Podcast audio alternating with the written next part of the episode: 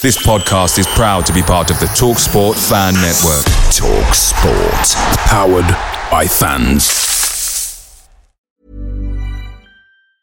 And there it is. That's as good as it gets on this stage. Nissan Townstar EV strikes again. It's an unstoppable van. Unstoppable. Look, Just fantastic. You can actually see the Pro Pilot technology in action. Effortless parallel parking. It moves with all the confidence that comes with a five-year warranty. And with a bench full of all-star van experts, there's real strength in depth here. That's all-star quality. Search Nissan Townstar EV and visit your local all-star van centre to see for yourself. Terms and conditions apply. Five years or 100,000 miles, whichever comes first. ProPilot is an advanced driver assist technology. Driver's responsibility to stay alert, drive safely, and control vehicle at all times.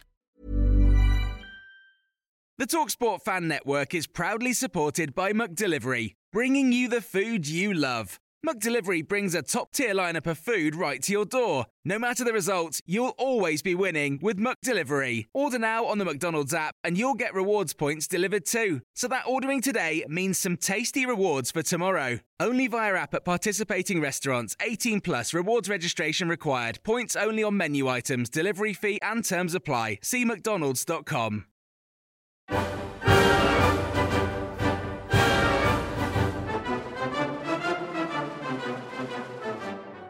Hello and welcome back to yet another episode of Green and White, brought to you by Argyle Life. In the week that Plymouth City Centre became a little less green, Forest Green rocked up to the theatre of greens, only to be left green with envy after a 2 0 defeat at the hands of the Greens in front of the Green Army. However, Forest Green rocked up in electric pink, whilst news broke today that there will be no green on show at Wembley either. Joining me this week are Dan Ellard, how are you? Very good. How are you? I'm good, thank you. Sam Down, good Grand Prix? Uh, no, absolutely not. Boring, but uh, It was awful. yeah, um, I'm glad George Russell got a podium, but um, it was it was yeah, not a, not an entertaining race, unfortunately. Talking about not entertaining, obviously 2 0 win yesterday over Forest Green. Do you, do you want to run us through that one first, Sam?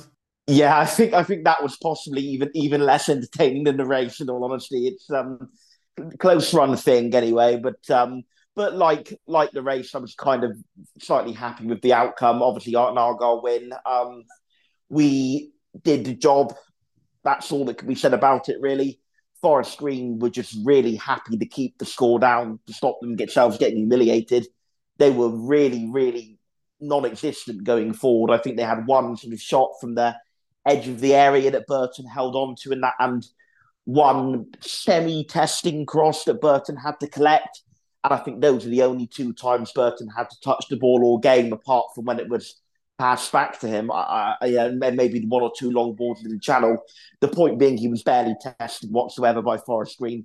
Even when they were losing, they played very, very defensively.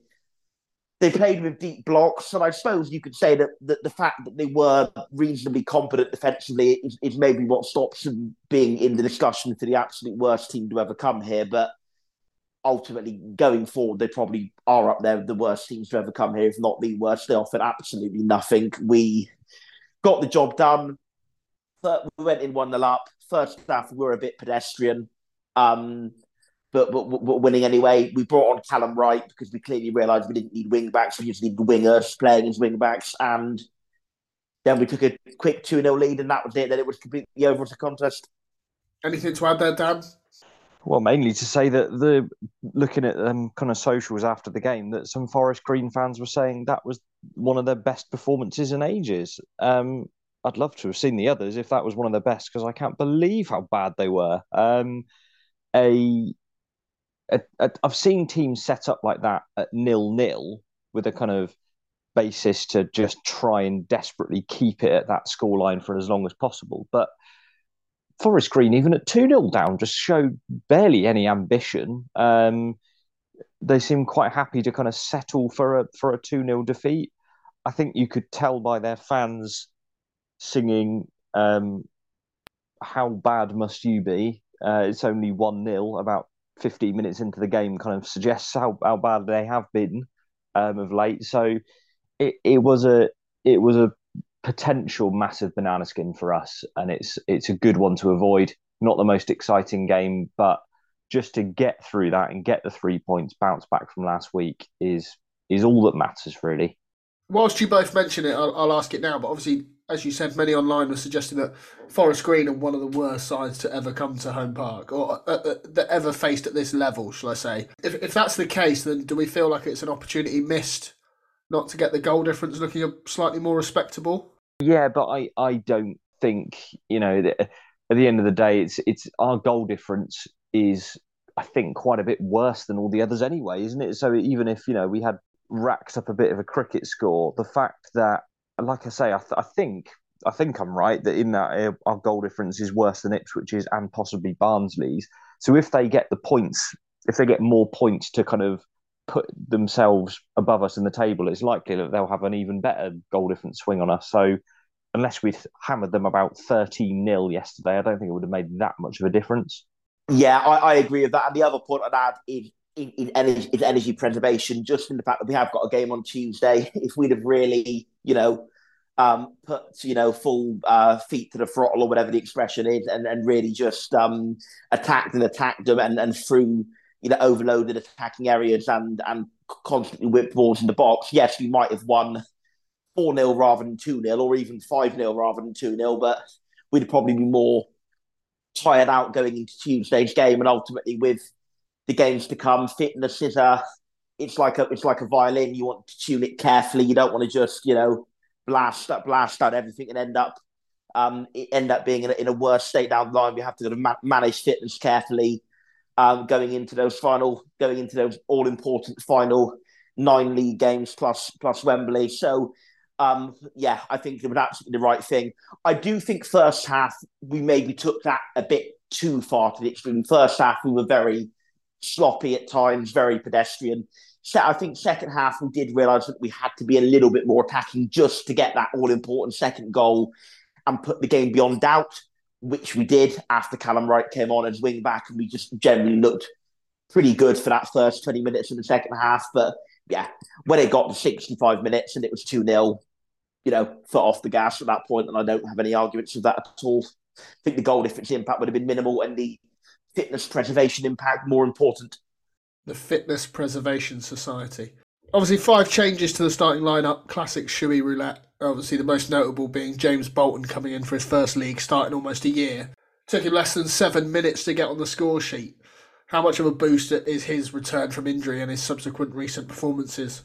It's it's useful, but he seems to be mainly uh, liked as a middle centre back which um, suggests that with Dan Scarr being almost back in the fold, he was on the bench uh, yesterday, implies that you know he might struggle to keep his place in the team unless um, Shuey thinks he can do a job at right centre back or maybe even left centre back.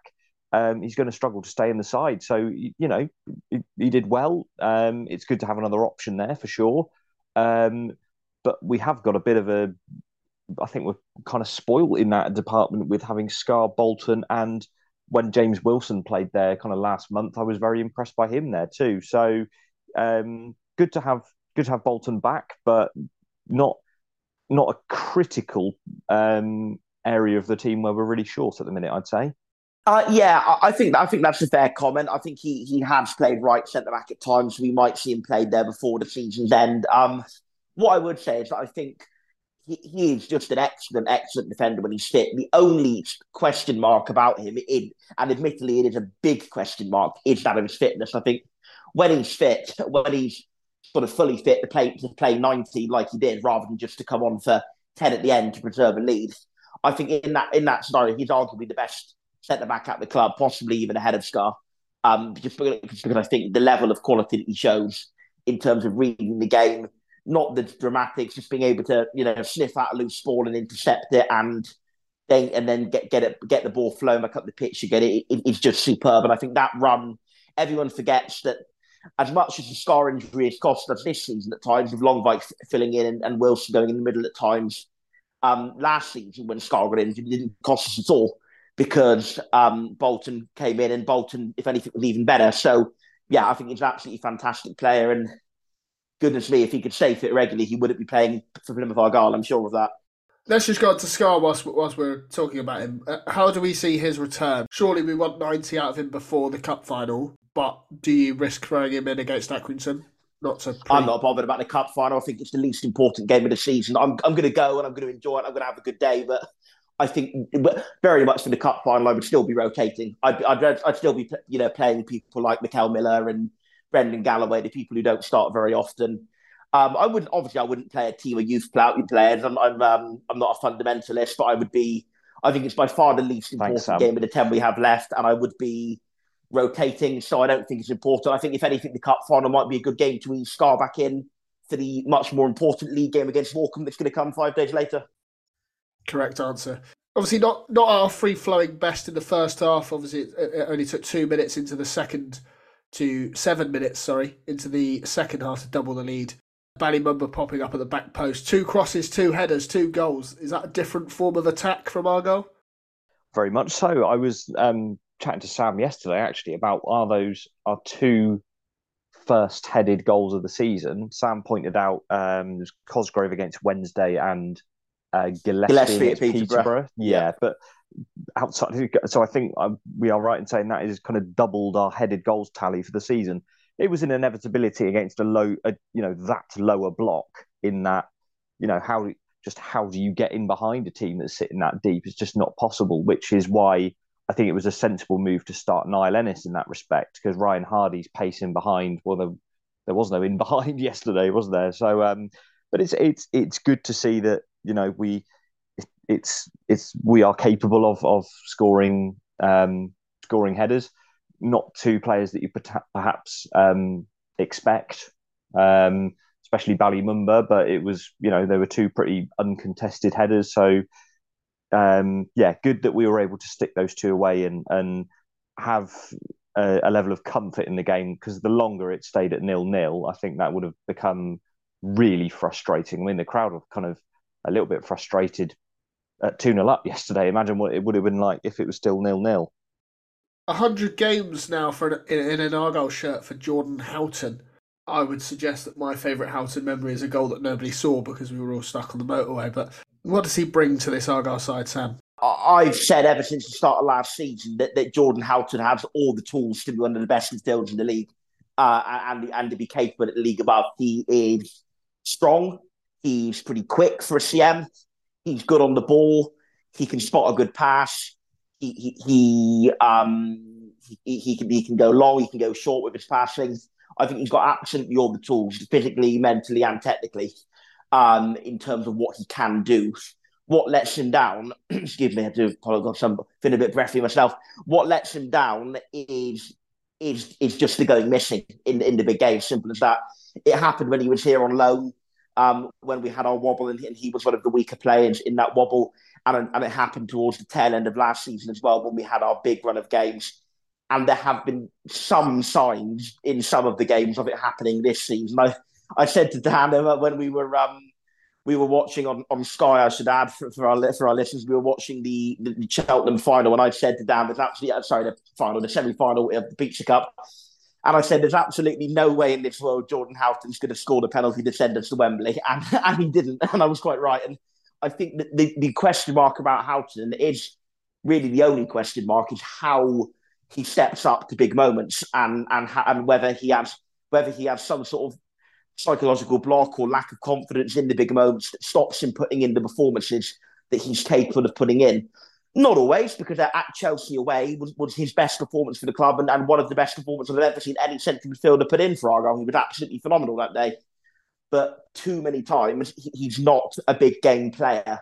Uh, so I think that's something we're going to really need to see in the running um, that he can do it in those big games. And he was good yesterday, got an assist, uh, good corner in for Bolton. So let's just hope we, we see the Houghton of yesterday continue and not the Houghton that we've sort of seen worryingly too often at times in the big games. Yeah, you say that he's got all the all the potential to step up. Obviously, we saw him partner Matt Butcher in the middle. Not something we've seen an awful lot, but you know, if we go up next season and we don't retain Matete, which is which is more than likely, you know, that could be our regular starting midfield two. Do, do you think that's good enough? Uh, no, I no. I think I well, I well because I, I think Randell would Randell was probably in there if he's fit for one. And also, I think even if, if it's not been sold to a Southampton or a bigger club. Oh yeah, that, yeah. We, we won't start any controversies about your articles about Randell again. So yeah, uh, no, Randell I think is ahead of them because I think um, even, even though even though Randell himself can sometimes have a have the odd game which passes a bit wayward or whatever, I think he's so ambitious in his passing range. He, he's going to get a few more passes wrong just because he tries so many, you know, spectacular passes. Um, so I think Randell uh, with, with his youth and potential to develop and improve, Randell is, is, in, is in the two. And I think even if we don't sign Matete, we probably sign someone else. I think, look, rotation is, is Schumacher's favourite word. So I think Houghton would be probably rotated in and out um, if, if we go up. Uh, but I, I, and I, don't want to criticise Butcher. He's been really good since coming back into the team. But the championship's a whole nother level, isn't it? Look how good Matete can, um, can be. And he wasn't getting anywhere near Sunderland's team. So you know, I don't think Houghton and Butcher, if they're if they're starting thirty five to forty games a season, is in the midfield. That's especially competitive for the championship. As good as they both are for League One, but so I think they could both be rotated.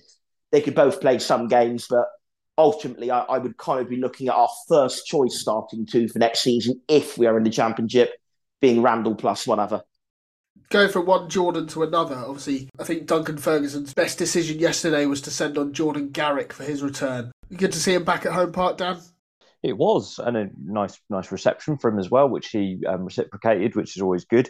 I, I read before the game um, that he's apparently already their third top scorer, um, behind Connor Wickham, who's left, and I forget forget who who is their other other one in that top three. Um, but they're on something pitiful like five goals, which um, is pretty kind of damning, kind of showing how how bad they've been this season. Um, good to have him back. Um, I don't know what his next kind of career move will be. I'd like to think it would be in League One. I think he showed enough for us last season that that would be potentially his next level. Maybe he'll have to drop down to League Two, but um, yeah, for you know he he was a, a, a solid option for us last season, um, especially given that you know his his main strength is as a winger, and that we didn't didn't play wingers at all last season. So um, yeah, nice to see him back. Very difficult to kind of assess how he how he could perform because you know they just had so little of the ball and and when he did get the on the ball it was kind of numerous Argyle players around him, and the rest of his teammates were about 30 yards behind. So, um, yeah, dif- difficult to say in, in that respect. Yeah, I, I, would I would echo those words. I, I think possibly he, he's I think he, he he's a capable League One squad player. I think for him to re- he's one of those two to really thrive, he would probably have to go into League Two because I think as as much as he was decent for us last season, I think he was one of those who our style and, and, us being a good team unit maybe got more out of him than than than the kind of average League One side would have. I think he was he, he was a system player to to some extent, but he he certainly wasn't bad. And I, you know, yeah, he, he was certainly a you know very very much an honest try. He had a good relationship with, with the fans. I remember at Cheltenham away when he scored, he uh, somebody threw a wig uh, onto the pitch uh, celebrating the goal, and he, he started dancing in the green wig. So uh, and uh, yeah, yeah, he, he, seemed like he had a good bond with the fans, and he seemed he genuinely enjoyed it down here, like a like a lot of loanies do when they come down here. So hopefully he had, yeah, going on to have a, a good career elsewhere. Yeah, last question on Forest Green. Obviously, it would be a miss of us not to mention Duncan Ferguson's post match reaction. Uh, he suggested, and I quote, that the game plan worked to a T. Tactically, we were brilliant, executed the game plan, frustrated them. They never created to hardly any chances. That was me translating from Scottish, so he might not have said that. if, if that was their game plan, was to sit 11 men behind the ball and not create any attacking opportunities of note, it's fair to say that they're all but down, right? Surely, yeah.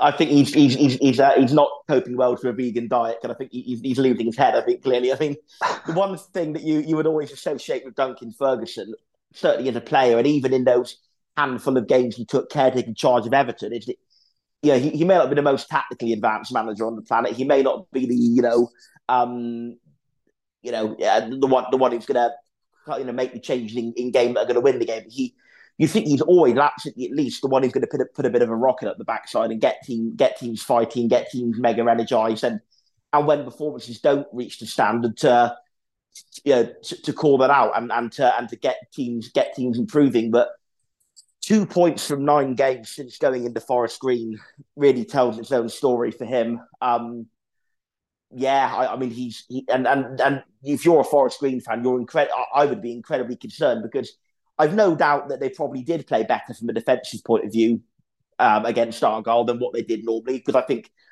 enough people have said that that probably is the truth. But you're, I'd still be asking questions: Why at one 0 down? Certainly, why at two 0 down? Did you not try and do do more to put some pressure on Argyle and get something out of the game? Um, why did you not make make some more attacking subs? Why didn't you then just tell the players to push 10, 15 yards higher to press a bit more?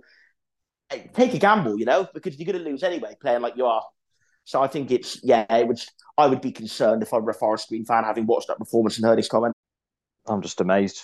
Duncan Ferguson and Forest Green Rovers go together like spaghetti and ice cream to me. It's just a mad appointment, like just a, a completely illogical one of those that you just kind of look at it when it when it came up and it's like, well, surely that's not going to work. And and to be fair, some of those sometimes that you look at those and it just works for whatever reason. Um, this has not been one of those, is it? Just horrific. Not at all. I'd, I'd be really interested to see if he stays there, how they do next season in League Two. I mean, the gap between the league, the bottom half of League One and League Two isn't massive. Uh, could they be? Could they be struggling? I wouldn't rule it out.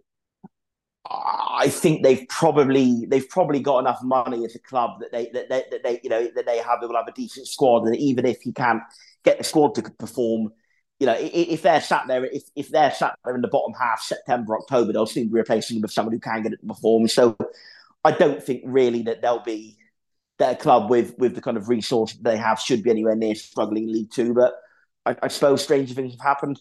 Let's move on to the Twitter questions. First one from PAFC Wurzel, who suggests that Azaz has been poor since he's returned from injury, hasn't he? There's no question mark at the end, so I don't know if that's a question or just a statement.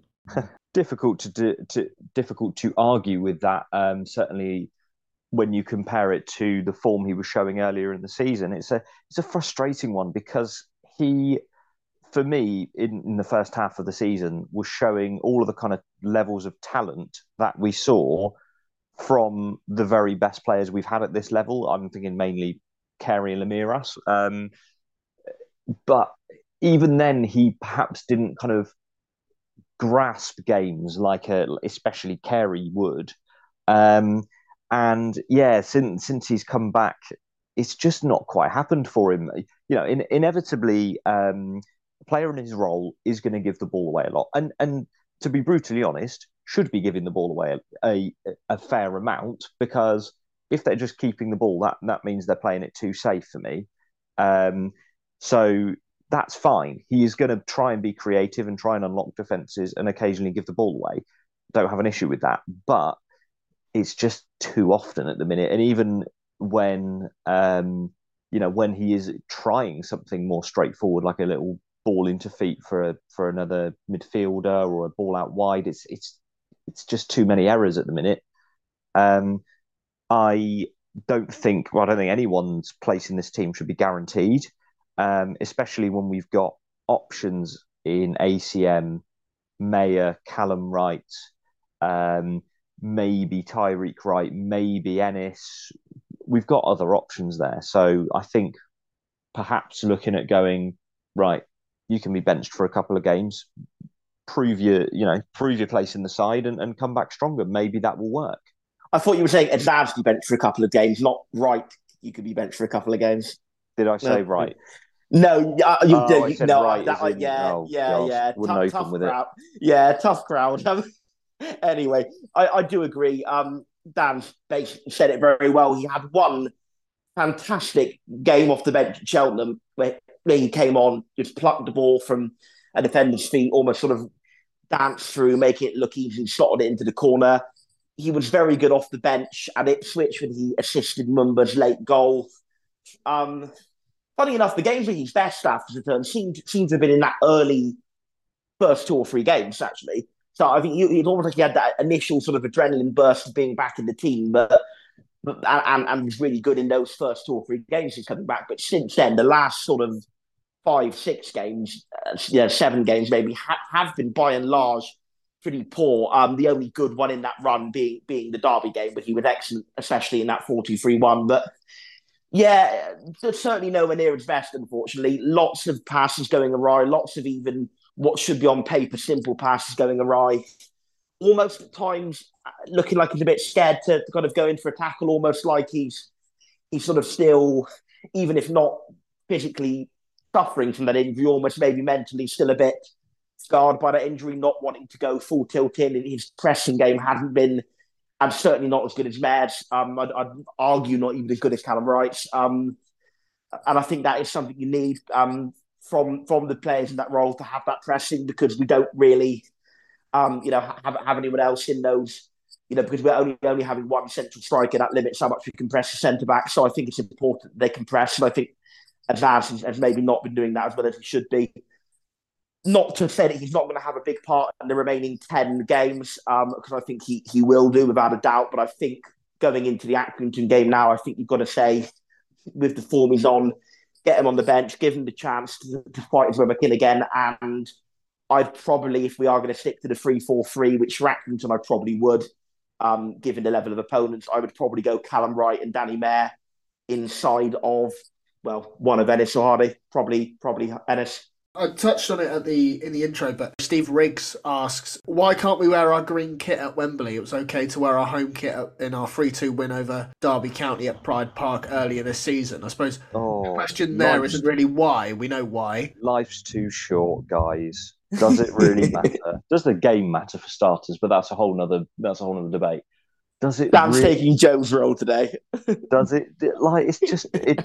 Yeah, we're wearing a, a different coloured kit. Is it the end of the world? We've worn green at Wembley six, seven years ago.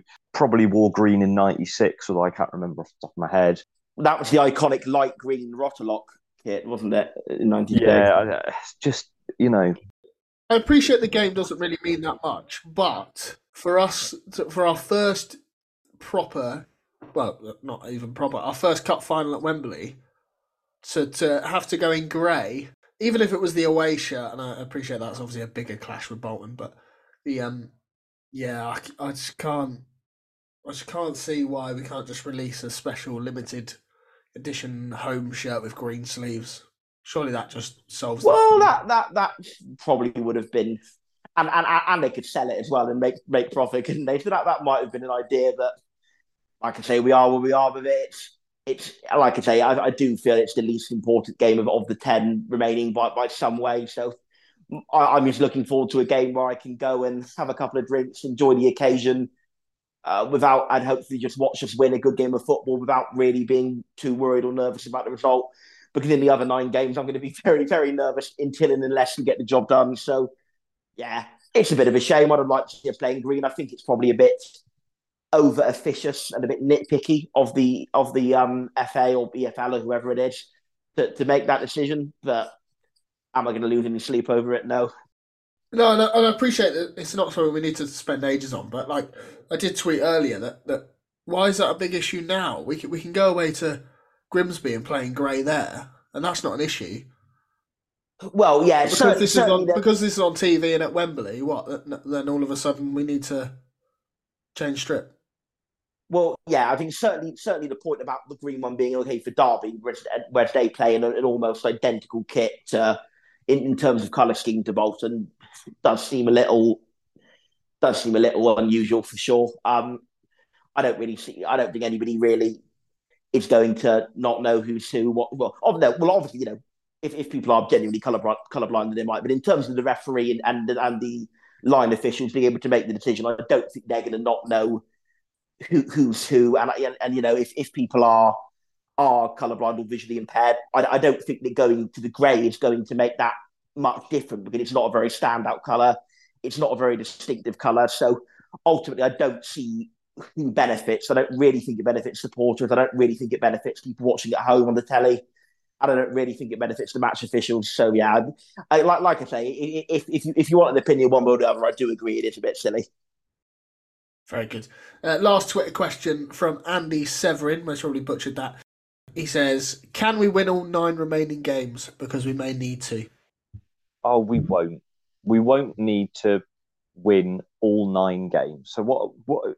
That would put us on something like ninety-nine points or something like that, maybe a hundred. No, no, we well we're on seventy-seven now, and there's twenty-seven to play for. So that puts us on one hundred and four. This right. So is he really saying that 102 points wouldn't make won't be enough? It, or it, it's not. It, there is no possible way that you know Ipswich are gonna are gonna get to that kind of points total. Um, you know what? I'll stick my neck on the line and say Sheffield Wednesday won't get to that. I don't think they'll get to 100 points. Not to kind of put them against you know say they're not good, but it's, it's football. It happens. Teams drop points all over the place. Sheffield Wednesday dropped points on Friday. They got a very tough game on Tuesday. It it happens. So you know, let's let's not say that you know there's going to be some kind of ludicrous points total needed. Sam did make the good point to me when I was trying to argue that I don't think we'll even need something like 93 or 94. Um, that you know who would have said last season that we would have needed something crazy like 80 points to make the playoffs? And there we are. So, um, yeah, we we might need um, we might need 93 or 94, but we we're not going to need to win all nine games. And are will we win all nine games? No. Um, our away form is is not um, not kind of not not at that level. And and you know what? Again, it's football. We've no one will win their last nine games. I'll say that. Not to speak for Andy, but like I suppose it's just that nerves. Like you, you mentioned last season, we we just didn't think it was going to happen. Then you know it gets to the final day, and then we slip out, and it's just like you know this is our goal. We're not used to this, right? Like we're not used to success or or getting what we want or you know getting what we deserve. Sometimes, like in the case of last season. But yeah, I can imagine there's just it's just nerves in the in the fan base, right?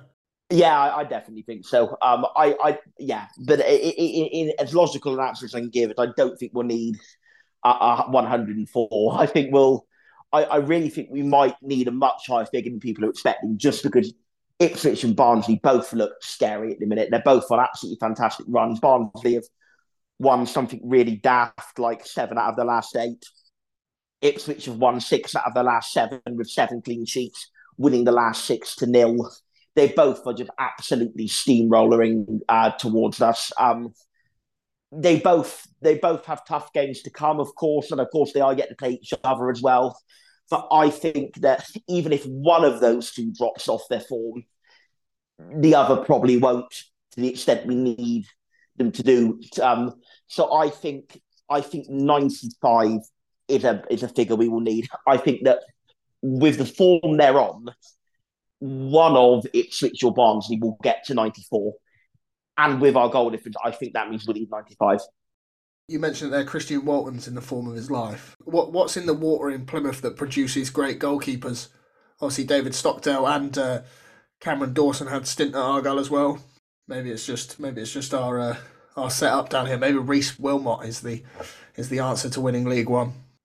As well, without wanting to anyway diminish the role of Rhys, uh, Wilmot, if I, am sure is absolutely fine at his job, I think you've just got to look at the catchment area. We have probably the largest catchment area by a um, significant portion of, of, any football league club.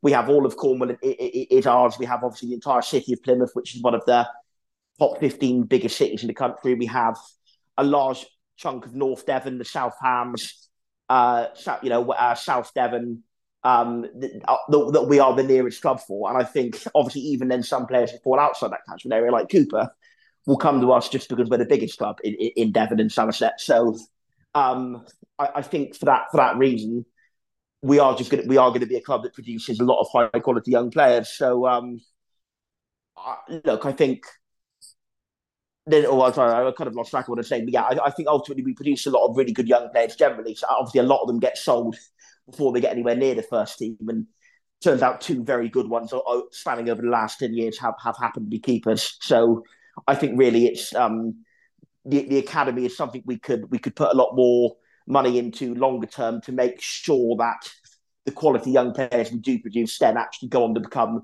quality football league players, which is what I think the club are doing with, with, this Brickfields thing. So that was quite a long and rambly answer, and it what is one that veered away from the point at times. Sorry, Aaron, but uh, that's the answer I gave. So there we go. That's fine, mate. Let's call it a break there and jump back on to talk uh, all things Accrington. Mom deserves the best, and there's no better place to shop for Mother's Day than Whole Foods Market. They're your destination for unbeatable savings, from premium gifts to show-stopping flowers and irresistible desserts. Start by saving 33% with Prime on all body care and candles. Then get a 15-stem bunch of tulips for just $9.99 each with Prime. Round out Mom's menu with festive rosé, irresistible berry chantilly cake, and more special treats. Come celebrate Mother's Day at Whole Foods Market. Picture the scene. All of your mates around, you've got your McNugget share boxes ready to go. Partner this with your team playing champagne football. Perfect. Order McDelivery now on the McDonald's app. There's nothing quite like a McDelivery. At participating restaurants, 18 plus serving times, delivery fee, and terms apply. See McDonald's.com. Next up, see second, face 21st as we head to Accrington to face Stanley at the Wham Stadium in midweek. One week in five for Stanley, which came in the form of a 2 1 win over the aforementioned Forest Green. Recent history against Accrington has been okay, scoring 11 in our last three meetings with them, but that 5 1 still lingers in every Argyle fan's head. Do we, do we see John Coleman's side opposing us any problems? As somebody who has been constantly all season, maybe having wavered a, a tiny bit before Cooper's injury, saying that I think we'll just fall short of top two if we win on Tuesday, then that will be a real, real big sign that I'm shifting on that because ultimately, the uh, the real weak spot of our form this season ha- has been the away form against the sort of lower mid table ish teams at times. Because yes, you're going to expect losses at Sheffield Wednesday, Barnsley, maybe even Peterborough, but it, the, the, games that are really going to come back and bite us eventually are are going to be the two losses in a row at Fleetwood and Charlton at the start of the season and it's going to be the four away league draws in a row at Bristol Rovers, Lincoln, Burton, Cambridge. Um, yes, so we've won Cheltenham and Oxford since then, but we have still only won two league away games since mid October. That's really not great for a team looking to go up. So if we then go to Accrington and win, that's going to then really, for me, be a sign that we are starting to find the form we need in those away games against the middle and lower ranked sides and that will give me a lot more encouragement going into Morecambe, going into Exeter, and then Shrewsbury, and then if we still need it, Port Vale. So I am, I am a little apprehensive. I think it's the kind of ground that makes it a tougher game than it is. Hard pitch, uh, very compact ground. You know, no- noisy crowd. If a small in number, certainly loud in loud in voice. Um, like I say, compact ground, hard pitch, cold, rainy night is all the kind of thing that can add up and put more pressure on us than we would like to have on us. It, it, that that makes it more of a leveler beyond just the positions of the two teams. And I think if we come out of that with a win, then we'll be on four wins out of five. And then I, you know, I'm, you know, depending on what what the what the Barnsley game is, I, I really will then start to feel a lot more confident that things are things are going to go to plan. I, am still not saying I'll, I'll, be all in, but I'll be a lot more confident. I, I think we're, we're, going to draw the game. It's my gut feeling, just because of all the factors I've mentioned and the fact that we just struggle getting those wins against those kind of teams. But if we can go on and win the game, I'll be very pleasantly surprised. Anything positive to add, Dan? well, I, I wouldn't, I wouldn't dispute any of that really, Sam. Um, the one thing I'd say about you know games where the games that will have cost us promotion. I think there is an argument to say, first of all, maybe that game hasn't happened yet because you know we our toughest game on paper is Shrewsbury away. Outside of that, we haven't really got any games you'd call tough towards the end of the season, which could really come back to bite me. But you know, I'm not saying that as if we'll we'll win all of them, but just on paper, our running is is easy. Therefore, if we don't get over the line, it will probably be one of the games still to come that, that is that is for that.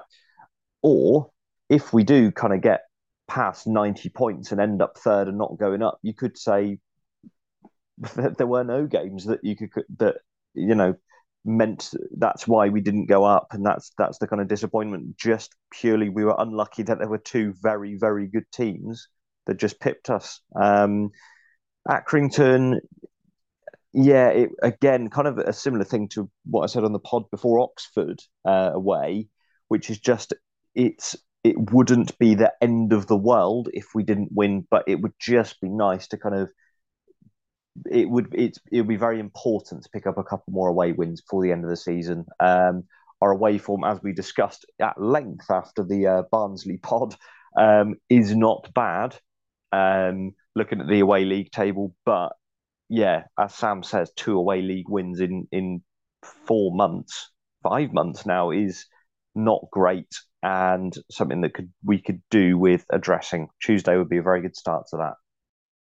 Yeah, um, it, it really would. And in terms of team selection, I think we probably don't don't want to go too mad with the rotation because we do have a well, what like nine day, no, eleven day gap until we next play again, and then from and then actually in terms of our next league game, more like a seventeen day gap. So I think we can pretty much play play the strongest team without having to worry too much about minutes in the legs. Um, I, I would, and, and obviously the, the way we then did referring to my earlier point in the podcast, the way we then did ease off against Forest Green will, will kind of help with that. So I would I would put Wright in for Zaz, but I think Zaz has been off the off the pace a bit the last few games. Um, I'd, I'd maybe put Matete in for one of Houghton or Butcher.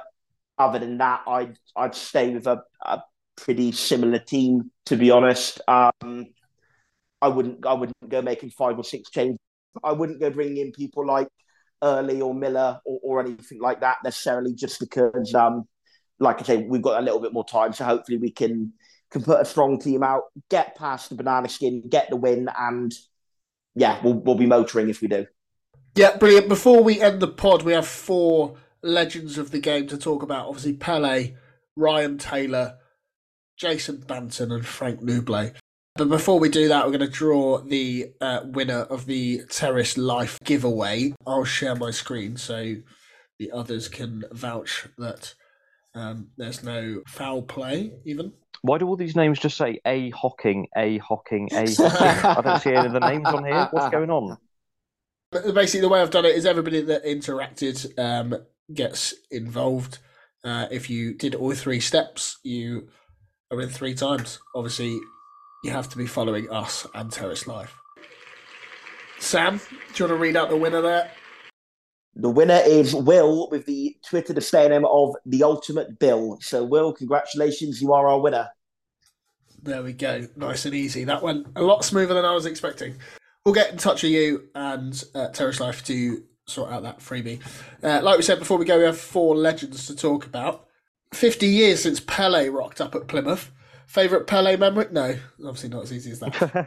uh, the the box have released a fantastic film in collaboration with the club, uh, with his shirt from the game also on show, kindly donated by our own legend Johnny Hore. I don't know if either of you have had a chance to watch that. I haven't, sadly, but but it sounds good. Yeah, I haven't, but I, I will try to. It does sound it sounds very good, and it's good to see a big part of, of Plymouth history being remembered in that way. Okay, well, watch that. We'll talk about that on Wednesday. We saw Ryan Taylor's Grimsby Town knocked out of the FA Cup by Brighton. How pivotal was our hand up to the side from Cleethorpes? They couldn't do it without us, right? Yeah, well, it makes me feel a little bit less bad about that game now.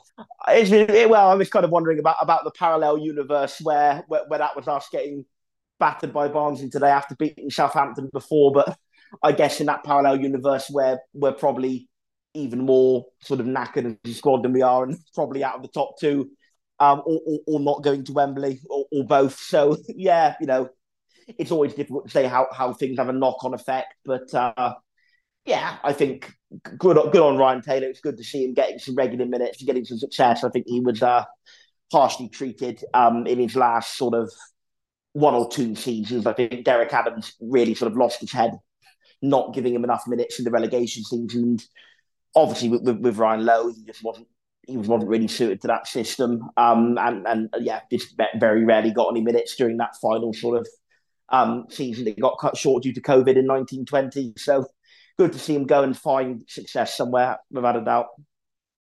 It's a big week that saw two former Argyle players announce their retirement in Jason Banton and Frank Nouble. Both hung up their boots. Uh, Favourite Banton moment, Dan? well, it, oh, I've got to say the goal against Exeter, which is going to make me sound like a massive fan of the Argyle Exeter rivalry, which I don't really like, but um, it was a forgetting who we were playing. It was a pivotal goal in an important game that kept us in the division. Um, those six goals he scored towards the end of the season to make us our top scorer for that entire season um, were absolutely huge. And I think the um, little bit of kind of arrogance in a good way, to to coin that phrase, um, that he showed towards the end of that season was just what we needed. You know, um, we'd been quite yeah lacking in confidence throughout that season um, for me, and so for for him to come in and go, yeah, I'm I'm good, and I'm going to show that I'm good, and just and and score critical goals um, was absolutely crucial. Obviously, the flip side of that is how he performed throughout the rest of his career, and it and it and it didn't happen for him. Um, so it was a a, a, a what could have been his career, but a, a, we will always have to be grateful for those goals that kept us in the football league.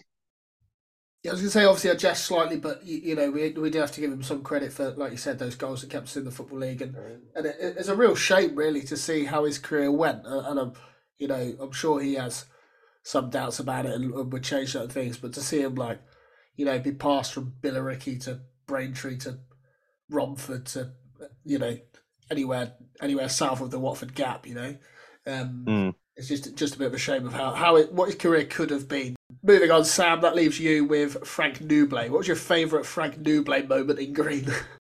Uh, the goal against Pompey. I, you know what? As anyone who knows me knows, my Argyle memory is absolutely fantastic, and I, I, I can pretty much quote you any game from any season on what the date was, what the score was, and I can more often than not tell you tell you who scored the goals. But um, I, have just got a weird brain like that. But that that COVID season is probably my weakest season of all of the seasons, even if it's the most recent one. I kind of I can probably just about remember most of the scores, but I really struggle to remember who, who scored them again. I think it was Pompey. I can sort of visualize the goal where um, it sort of falls to, to Nouble, um, just um, sort of over over by the Linda stand, about bit angled, about 25, 30 yards out. He sort of take you know takes the ball down, drops the shoulder, get gets past the player, and rifles the ball into the corner. I'm pretty sure it was against Pompey, um, and I'm pretty sure it put us one 0 up uh, that game in the COVID season.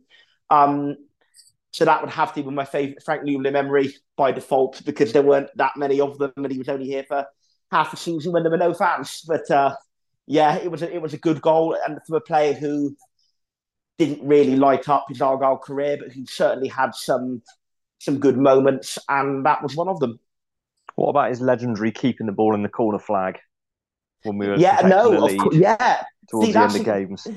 Yeah, again, you see that that's the kind of thing that just the memories that just don't stick in the mind of that season. I think if if if we were sort of really there, then then that those kind of things would gain a bit more of a cult status. But to be honest, I think I remember him keeping the ball in the corner more than him scoring. I, I didn't even remember that he had scored for us. So all I remember is him and um, was it the same season as Telford, or, or am I getting my It was, yeah, yeah, it was, he, yeah. They, he, they would just be thrown on with like five minutes to go, and then um, they would just like hold it up in the corner. So what what what I would say about Nouble is I think we didn't really use him to, to his best potential. I think Argyle have got an awful habit over the years of whether a striker is is actually best suited as a target man or not. If they're tall and if they're physically strong, we, we have the bad habit that we we use them as a target man by hook or by crook, even if they're not best suited to being a target man.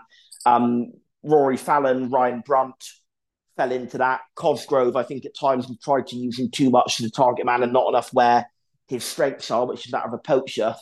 And I think Nouble was another one to add to that list. I think Nouble was at his absolute best when he just had his front to goal where he could, you know, run at players and use use the, the strength and the power that he had to sort of get past players. Um, obviously, he he then w- was very variable in front of goal. He had some weaknesses. His first touch was quite poor his finishing was not not really great, but um, I think he was he was at his best, and he he was just a, a pure force of nature, using his strength and his pretty decent dribbling ability to get past players front the goal. And I think if we'd have used him as that more often, he could have been a pretty decent League One player. He certainly wasn't a very good League One target man, despite his height. So We'll call it a day there. Before we go, uh, Argyle's women fell to a 2 0 defeat today at uh, the hands of Gillingham, and the under 18s, the academy side, squandered a lead. Also played Gillingham, but drew 4 all with uh, Jenkins-Davies. Looks like he was the pick of the bunch as per usual.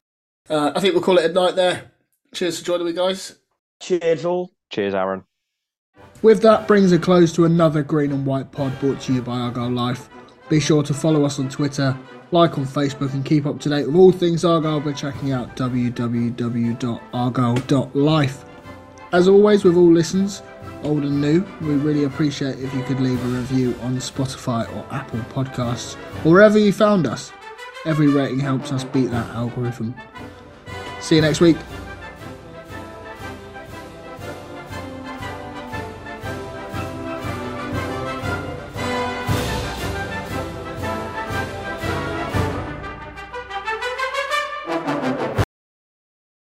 Days are great, but there's nothing quite like playing at home. The same goes for McDonald's. Maximise your home ground advantage with McDelivery. Order now on the McDonald's app. At participating restaurants, 18 plus serving times, delivery fee, and terms apply. See McDonald's.com. And there it is. That's as good as it gets on this stage. Nissan Townstar EV strikes again. It's an unstoppable van. Unstoppable. Look, just fantastic. You can actually see the Pro Pilot technology in action. Effortless parallel parking. It moves with all the confidence that comes with a five-year warranty. And with a bench full of all-star van experts, there's real strength in depth here. That's all-star quality. Search Nissan Townstar EV and visit your local all-star van centre to see for yourself. Terms and conditions apply. Five years or 100,000 miles, whichever comes first. ProPilot is an advanced driver assist technology. Driver's responsibility to stay alert, drive safely, and control vehicle at all times. This podcast is proud to be part of the TalkSport Fan Network. Talk Sport. Powered by fans.